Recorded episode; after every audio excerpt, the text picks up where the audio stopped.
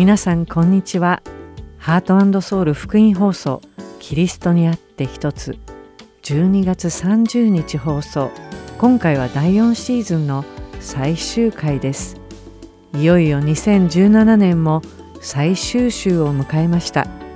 時の経つのはなんと早いものでしょうか。聖書では神様に与えられている機会を十分に全うしなさいと教えています。この一年を振り返って私は果たして神様が私を通してなさりたいことを全うし神様のために自分の人生を生きただろうかと思うと少しプレッシャーを感じます。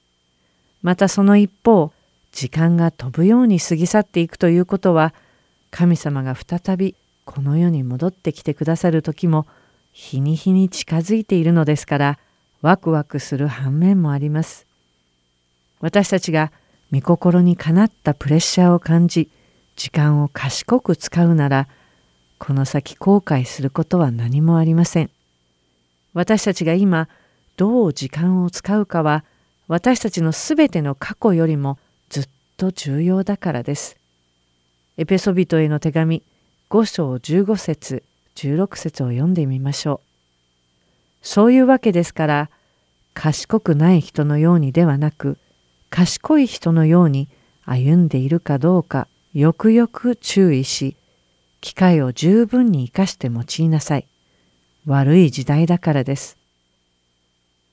この御言葉から私たちがいかに賢く歩み注意してその重要性を踏まえ時間を無駄にすることなく生きなければならないかがわかります。今日番組をお聞きの皆さんがこの御言葉の意味を親身に捉えて神様が望まれるように毎日を生きることができるならどんなに素晴らしいでしょうか。さて多くの方がハートソウルと聞くといわゆるハートソウル心と魂のソウル SOUL を思い浮かべると思いますが実は私たちのソウルは韓国の首都であるソウル SEOUL から来ています。なぜならこの団体は韓国人のクリスチャンによって立て上げられたからです。2000年に放送を開始して以来初めの10年はずっと韓国語で放送してきましたが2010年には英語の放送が始まり2016年には日本語でのプログラムがスタートしました。そんなわけで、このハートソウルという名前がつきました。他に何かご質問がある方は、どうぞお気軽にハートソウルまでご連絡ください。番組はさらに賛美の後に続きます。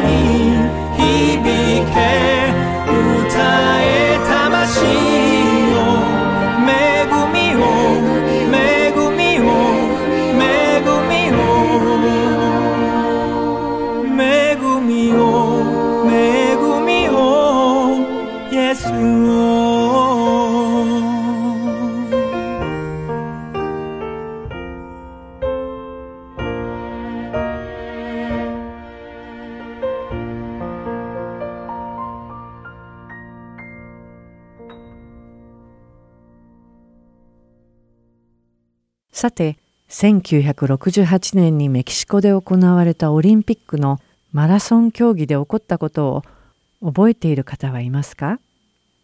タンザニア出身のジョン・スティーブン・アクアリという選手にまつわる話です。アクアリ選手はアフリカマラソンで1位を取った有力な選手でした。多くの人が彼がメダルを取るに違いないと期待していました。しかしメキシコはトレーニングを積んできたアフリカとは随分違います。メキシコ市の標高はアフリカよりも2000メートルも高く酸素の濃度が低いのです。しかもマラソンの開催された当日は気温も30度近く上がりコースも難しかったため75人中18人が完走できませんでした。そんな環境の中でアクワリ選手はそれでも自分のベストを尽くしました。ところがスタート地点から19キロほど走ったところで別のランナーと衝突し膝の関節をひねって転倒してしまいました。倒れた時に肩も痛めてしまいました。マラソンのコースの長さは42.195キロです。彼は半分の距離も走らないうちに大怪我をしてしまったのです。これでは彼が完走するのはまず無理のように見えました。しかしアクアリは怪我をした膝に包帯を巻きつけて痛みをこらえながらまた走り出したのです。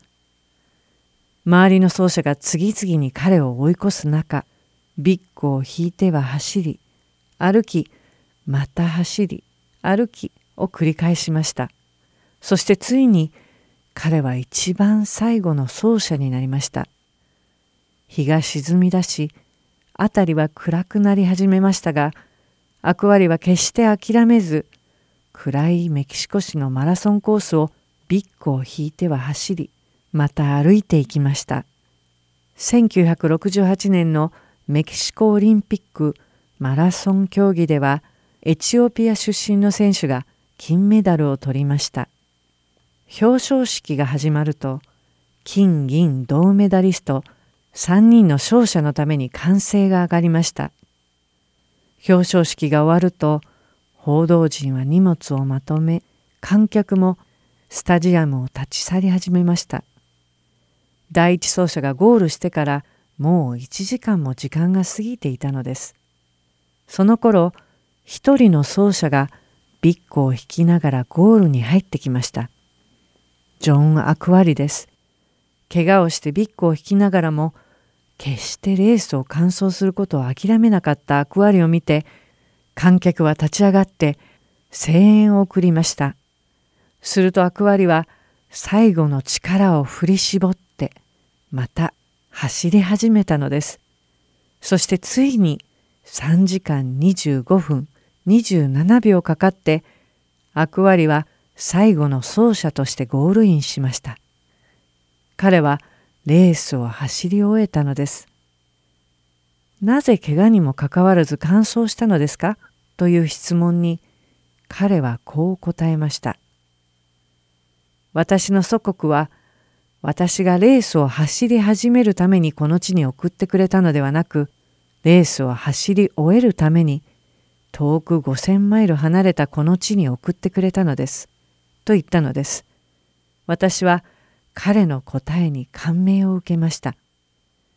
怪我にもかかわらずレースを走り終えたことももちろんそうですが自分の母国がどんな目的で彼を送り出してくれたかを知りそれに応えようと必死にその目的を果たしたのです私たちクリスチャンも悪割の姿勢を覚えておくべきです。季節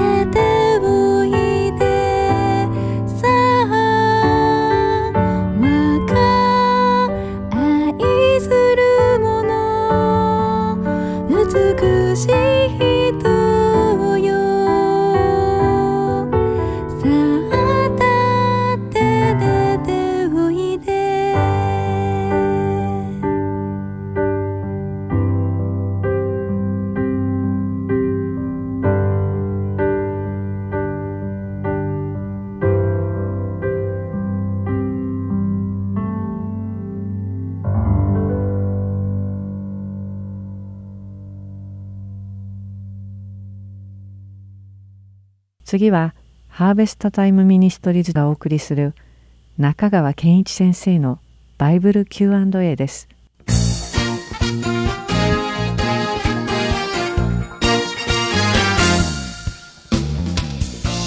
さあ今日の質問はこれです。ヘブル人、イスラエル人、ユダヤ人の違いは何ですか？私の頭の中では少し混乱していますので教えてください。基本的にはこの3つの呼び名は同じ民族を指します。しかし、微妙な差がありますね。そこでいつものように3つ申し上げますが、今日は1番目にヘブル人、2番目にイスラエル人、3番目にユダヤ人について解説しましょう。まず、ヘブル人ですが、最初にヘブル人と呼ばれたのはアブラハムです。創世記10章24節にエベルという名前の人が出てきますが、アブラハムの先祖の一人です。で、おそらくヘブル人という呼び方はこのエベルから出た名前だろうというふうに考えられています。その意味は川向こうから来た人。この場合の川っていうのはユーフラテス川ですね。だからユーフラテス川の東側から川を越えてきた人、あるいは国境を越えてきた人。だからある地方では他国人ですね。ですから、ヘブル人という言い方は、アブラハム及びその子孫たちが自分たちを外国人に紹介するときに、私たちはヘブル人ですという言い方をよくしたわけですね。2番目、イスラエル人。イスラエルという名前が初めて出てくるのは、ヤコブという人にイスラエルという名前が神様から与えられた時です。ですから、アブラハム、イサク、ヤコブと血のつながりのある人をイスラエル人と呼ぶようになったわけですね。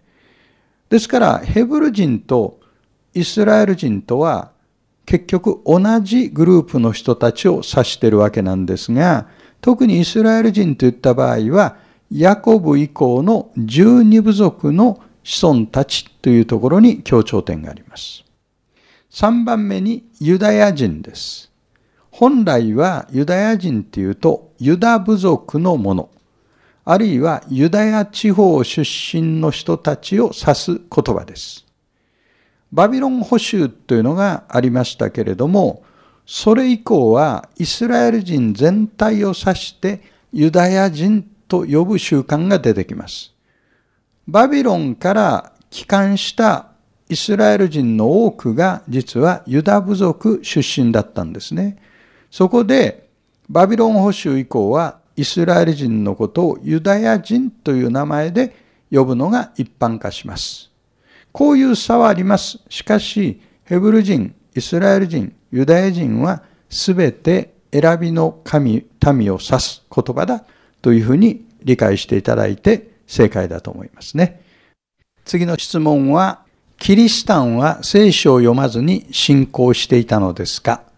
現代でも聖書を読まずして信仰することもあり得ますか？はい、お答えしたいと思いますが、信仰するという言葉と救われるという言葉を区別しながらお答えしたいと思います。これは明確に区別しておかないと回答がとっても混乱してしまいますね。その区別をしながらいつものように3つ申し上げたいと思います。第1番目、聖書を読まなくても信じることはできます。信じるという言葉は信じる対象問題にしていない言葉です。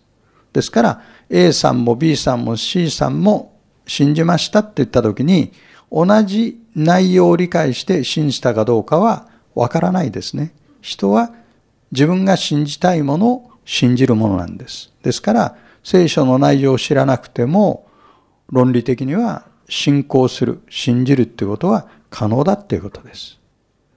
2番目、今度は救われるということは考えてみましょう。聖書を読まなくても救われることは可能です。福音の内容を知る必要があります。救われるっていうのは解放されること。つまり、神と和らぐこと、和解することを聖書は救いって言うんです。そのためには、福音の三要素と言われるものを理解し受け入れなければなりません。一つは、イエスは私たちの罪のために死なれたこと。死んで墓に葬られたこと。そして三日目に復活されたことですね。聖書の内容はとっても複雑ですけれども、救いの条件に関しては簡潔に書かれています。今申し上げた三つが救いの条件です。どれだけ聖書知識があっても、福音を信じていないなら、その人は救われていません。ということは、私は信じています、信仰していますと言っても、厳密に言えば救われていない人がいるということです。3番目、聖書を読まないと信仰は成長しません。読まなくても救われることは可能ですけれども、読まないと信仰は成長しません。信仰者として生活するための判断力が育ちません。さらに神の計画の全貌を理解しないと生きるための動機が生まれてきません。さらに聖書を読まないとキリストに似た人格が育ってきません。今日の結論は聖書を読まなくても信仰することは可能ですが、福音を信じなければ救いはありませんということですね。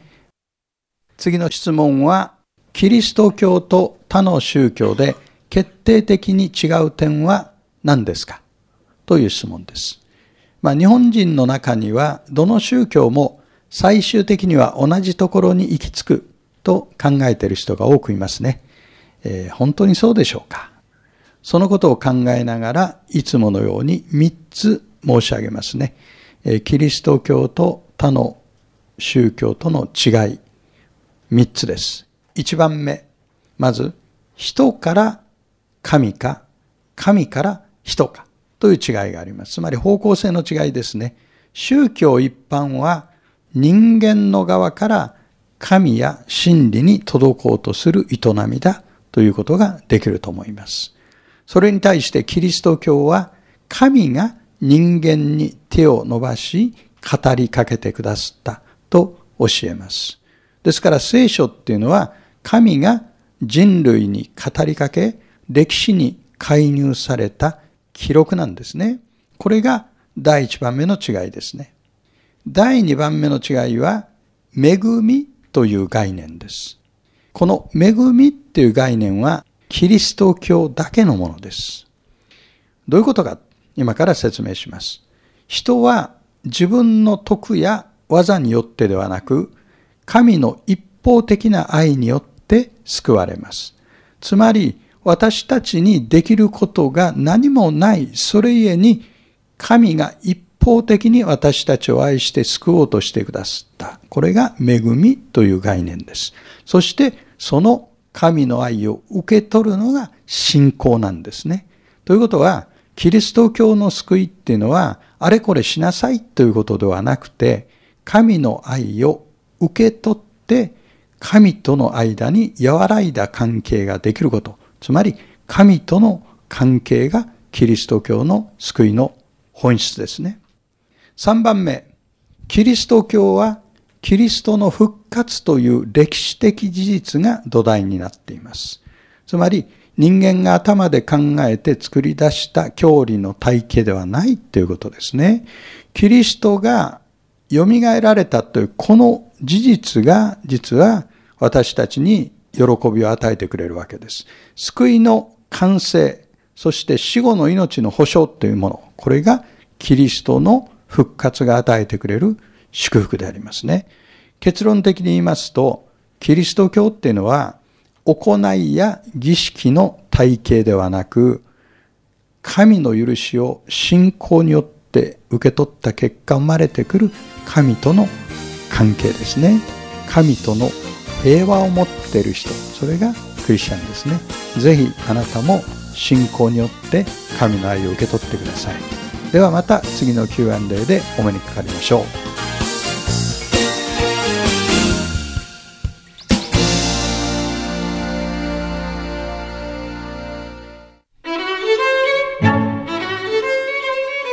ハートソウル福音放送では日本語放送だけでなく英語によるキッズプログラムも毎週放送しています。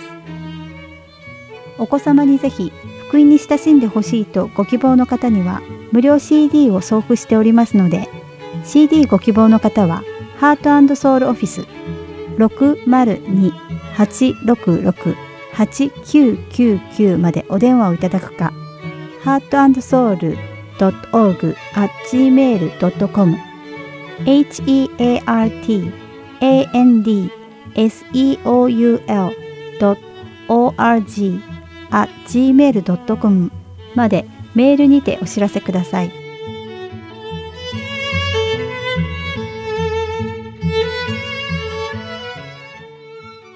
次は聖書を一緒に読みましょうをお聞きください。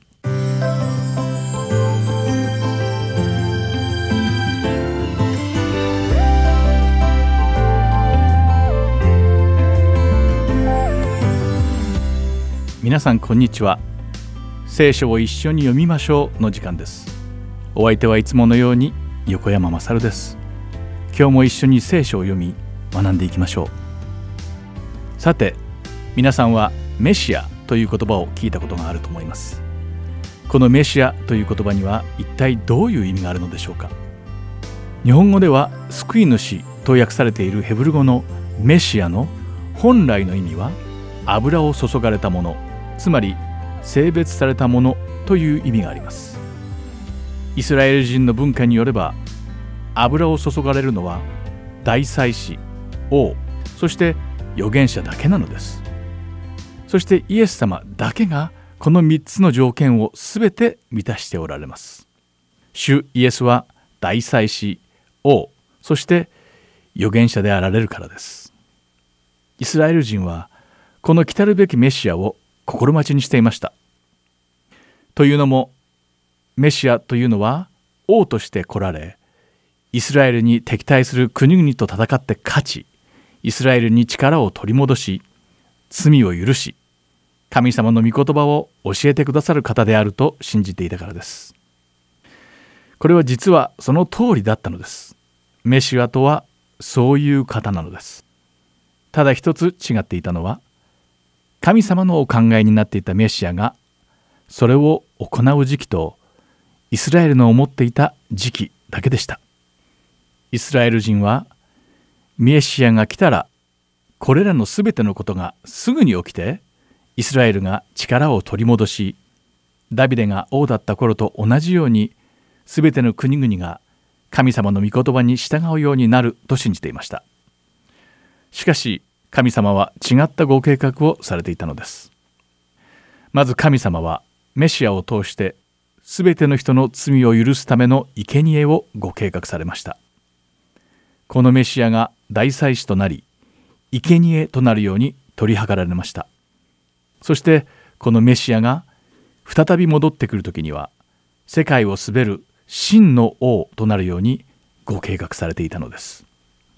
しかしイスラエル人にはこれが理解できませんでした。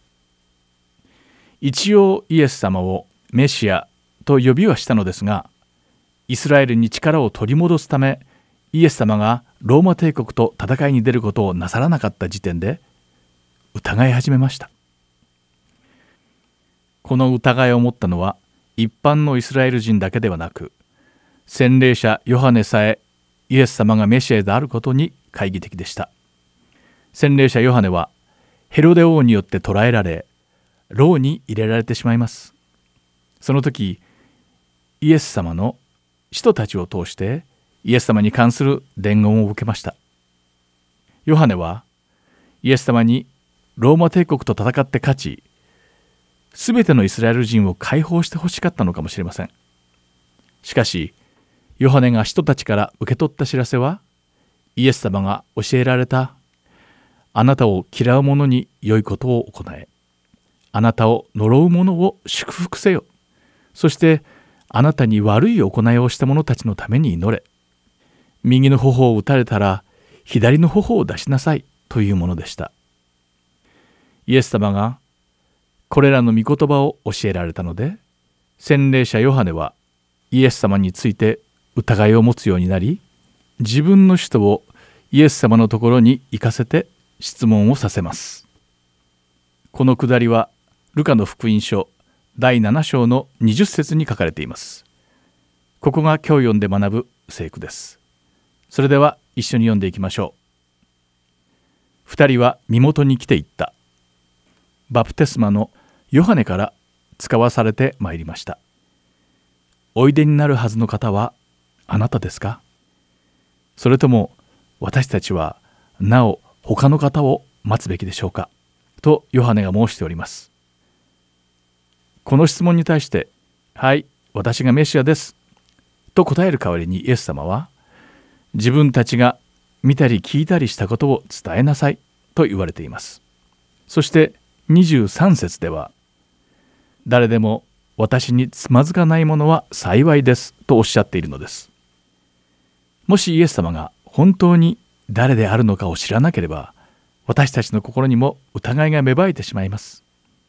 そしてイエス様が私たちの考えた計画通りになさらない時にもこういった疑いが生まれてしまいます。でもイエス様は人々が望むことをなさるためにこの世に来られたのではなく神様のご計画を成就するために来られたのです。ただ自分の期待するものと違っていただけで神様のご計画に疑いを持つのはお門違いというものです。皆さんはイエス様が本当にどのような方かご存知でしょうか？もし知らないと答えた方はイエス様のご計画に疑いを抱いてしまうことがあるかもしれません。イエス様のご計画に疑いを持つことがなくなるように私たちはイエス様について正しくそして全体的に学ぶ必要があると思います。では祈りましょう。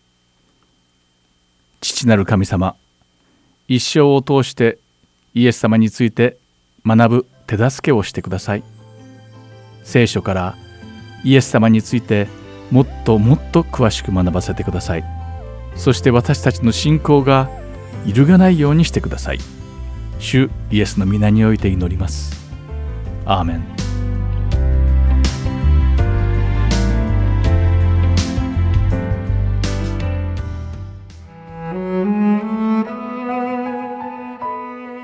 今週はルカの福音書第7章1節から35節をお読みいたします。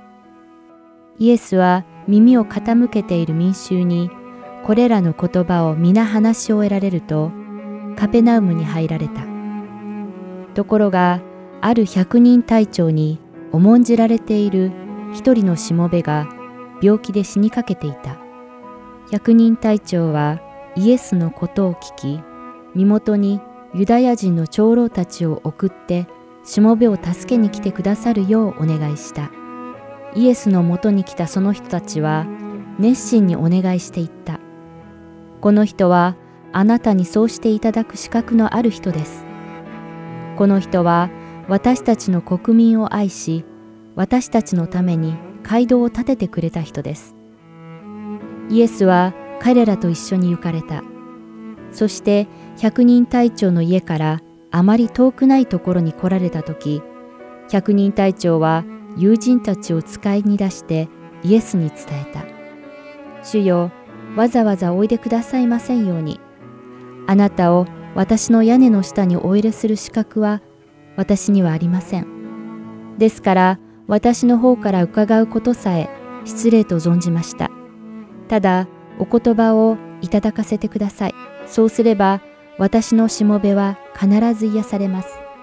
と申しますのは、私も権威の下にあるものですが、私の下にも兵士たちがいまして、その一人に行けと言えば行きますし、別の者に来いと言えば来ます。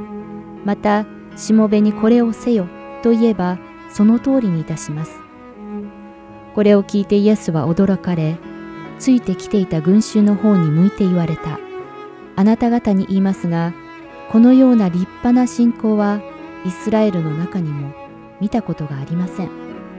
使いに来た人たちが家に帰ってみると、しもべは良くなっていた。それから間もなく、イエスはナインという町に行かれた。弟子たちと大勢の人の群れが一緒にいた。イエスが町の門に近づかれると、やもめとなった母親の一人息子が死んで担ぎ出されたところであった。町の人たちが大勢その母親に付き添っていた。主はその母親を見てかわいそうに思い、泣かなくてもよいと言われた。そして近寄って勘に手をかけられると、担いでいた人たちが立ち止まったので、青年よ、あなたに言う、起きなさい、と言われた。するとその死人が起き上がって物を言い始めたので、イエスは彼を母親に返された。人々は恐れを抱き、大預言者が私たちのうちに現れたとか、神がその民を顧みてくださったなどと言って神をあがめた。イエスについてこの話がユダヤ全土と周りの地方一帯に広まった。さて、ヨハネの弟子たちは、これらのことをすべてヨハネに報告した。するとヨハネは、弟子の中から二人を呼び寄せて、主のもとに送り、おいでになるはずの方はあなたですか？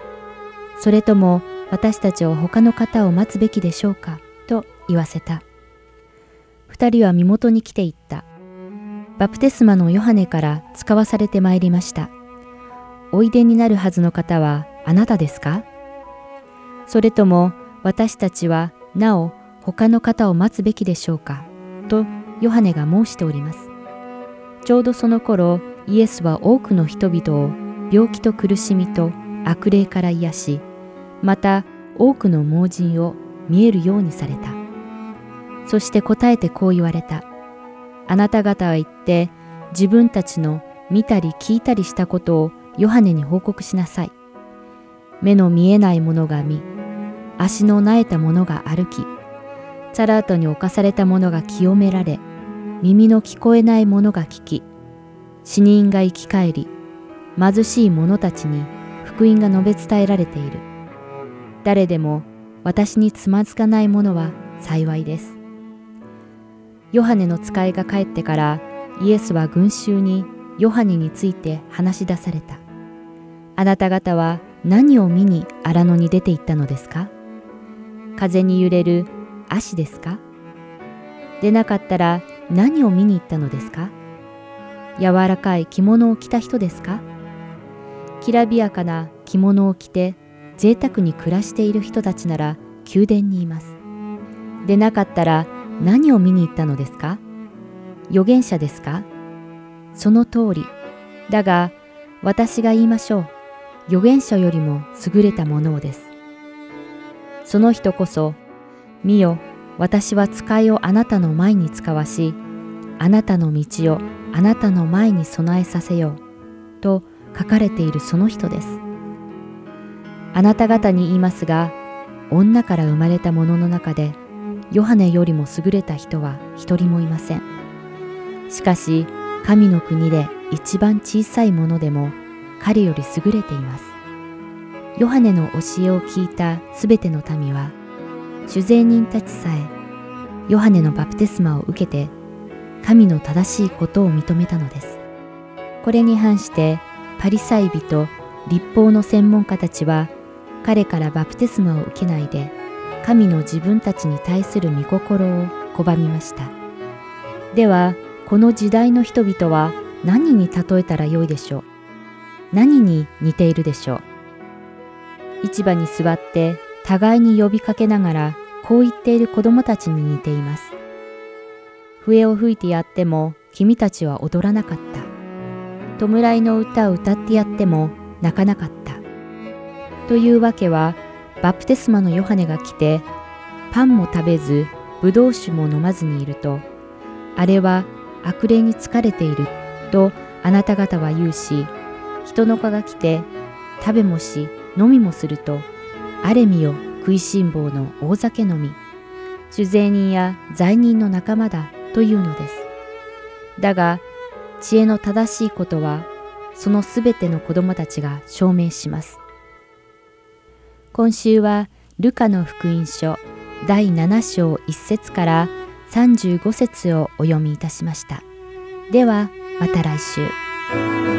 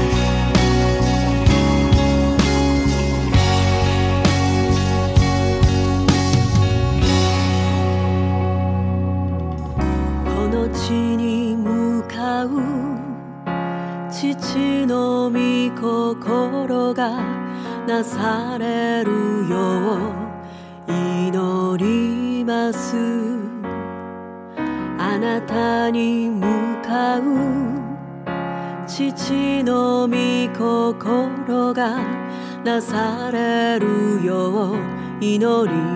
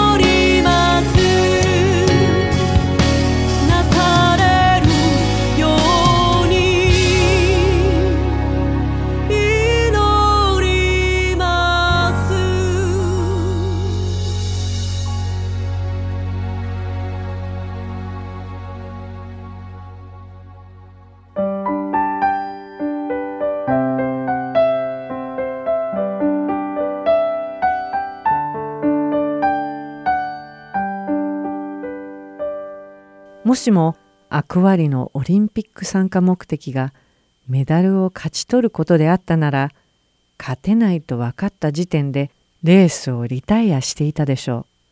あるいは参加することに意義があると思っていたなら完走せずにレースを終えることも妥当だと考えたでしょう。たとえそうであっても彼を咎める人は一人もいないからです。しかし彼は祖国がレースを走り終えるために自分を送り出してくれたと知っていたので諦めずに完走しました。では私たちはどうでしょうか？神様は私たちをどんな目的のためにこの世に送り出してくださったのでしょうか？私たちクリスチャンはこの世で金メダルを得るために使わされているのでしょうか？神様のご計画は私たちが一番になることでしょうか聖書の中に登場する神様に導かれた人々を見てみると決してそうとは言えません。一握りの人たちは成功を収めましたがほとんどの人は迫害にあったり苦しみに遭い理不尽な出来事に遭遇した人もたくさんいました。とすると私たちが託されている神様の目的は成功することではないことがわかります。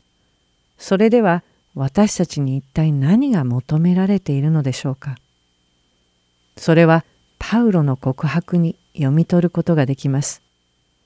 使徒パウロが自分の終わりが近づいていると知った時にテモテに宛てて手紙を書き残しました。テモテへの手紙第24章6節から8節です。私は今や注ぎの供え物となります。私が世を去る時はすでに来ました。私は勇敢に戦い、走るべき道のりを走り終え、信仰を守り通しました。今からは義の栄冠が私のために用意されているだけです。かの日には正しい審判者である主がそれを私に授けてくださるのです。私だけでなく主の現れを慕っている者には誰にでも授けてくださるのです。パウロの告白から私たちクリスチャンの生きる目的が読み取れます。私たちは与えられた戦いを立派に戦い抜き、走るべき道のりを走り尽くし、信仰を守り通さねばなりません。私たちのゴールは1位を勝ち取ることでも、いち早く走ることでもなく、信仰を守って走り通すことなのです。しかし、あるクリスチャンたちはここを履き違えて1位を目指したことでレースを走り終えず諦めてしまうことがあります。もしも私たちがこんな誤解をしているなら今一度神様から託されている目的を再認識する必要があります。1位を獲得することは私たちに託されている目的ではありません。私たちの目的は与えられた戦いを戦い抜き信仰を守りレースを最後まで走り終えることです。なぜなら私たちの前を行かれる主イエス・キリストがすでに1位を勝ち取られておられるからです。今年2017年ももうじき終わろうとしています。この1年間に与えられた戦いを戦い抜かれたでしょうか？信仰を守り通せたでしょうか？皆さんどうぞ決して諦めないでください。怪我をした膝に応急手当をしてまで与えられたレースを走り抜いたジョン・アクアリを思い起こしてください。彼はレースの目的が何であるかよく分かっていました。それと同様に皆さんが走っているレースの目的を再確認してください。新年2018年を迎えるにあたって新たなレースの第一歩を信仰によって踏み入れられますように信仰を深め合い去りゆく2017年を共に私と歩んでくださった皆さんに心から感謝して今年のキリストにあって一つを終わります。また来年2018年にお会いしましょう。皆さんどうぞ良いお年をお迎えください。お相手は幸カーツでした。